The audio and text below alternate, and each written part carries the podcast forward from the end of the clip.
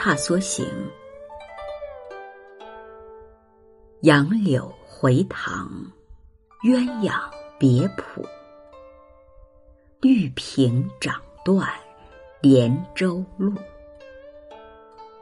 断无蜂蝶觅幽香，红衣托寄方辛苦。返照迎潮。行云带雨，依依似雨，骚人语。当年不肯嫁东风，无端却被秋风误。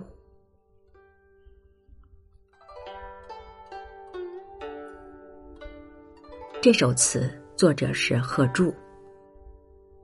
回塘。是环曲的水塘，别浦是江河的支流入水口，莲舟是采莲的船，红衣形容荷花的红色的花瓣，芳心苦指莲心有苦味，返照是夕阳的辉光，潮是指晚潮，行云流动的云，依依形容荷花随风摇摆的样子，骚人。是诗人。这首词是咏荷花，寄予了作者的身世之感。词的上阙描写一个祥和而恬静的池塘，而荷花却生长在池塘的僻静处，只能寂寞的凋落，就像一位美女，无人欣赏，无人爱慕，饱含零落的凄苦。词人通过美人的自嗟自叹，也暗露了自己年华的虚度。下阙仍借美人之口言志。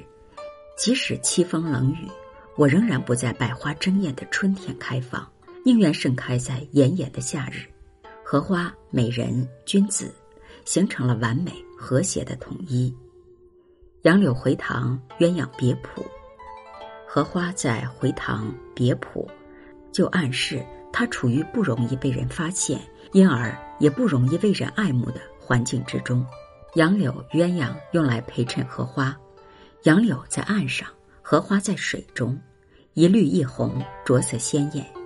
鸳鸯是水中的飞禽，荷花是水中的植物，一向被合用来做装饰图案，或绘入图画，或用鸳鸯来陪衬荷花的美丽，非常的自然。绿萍掌断连州路，这一句由荷花的美丽转入他不幸的命运。荷花长在水中，一般都是由女子乘坐莲舟前往采摘，但如果水中的浮萍太密，莲舟的行驶就困难了。这当然只是一种设想，在这里是以荷花之不见采，是由于莲舟之不来；莲舟之不来，是由于绿萍之断路。词人在这里比喻自己之不见用，是由于被人急眼之难。被人急眼之难，是由于仕途之有碍，托喻的非常委婉。断无蜂蝶木幽相聚，再做一个比喻：荷花既然生长于回塘别浦，连舟又被绿萍遮断，不能前来采摘，那么能飞的蜂与蝶，该是可以来的吧？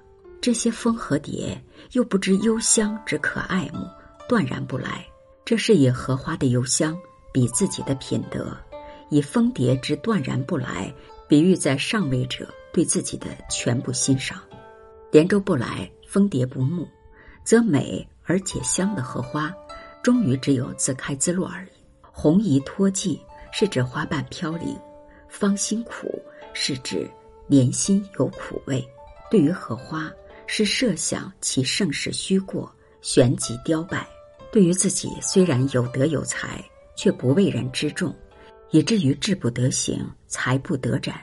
将花比人，处处双关。下片反照两句所写仍是回塘别浦之景色。落日的余晖反照在荡漾的水波之上，迎接着由浦口流入的潮水。天空的流云则带着一阵或几点微雨洒向荷塘。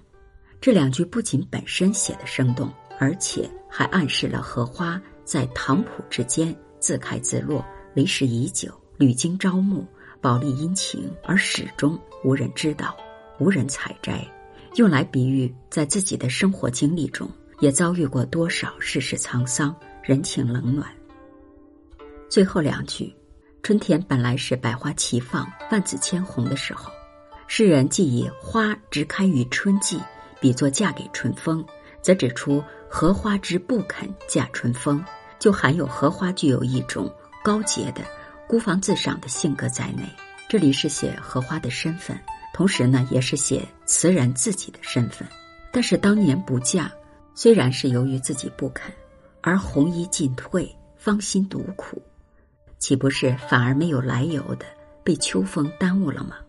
这首词是以美人来比荷花，又以荷花来影射比附自身，写的不急不离，柔婉深曲，值得细加品味。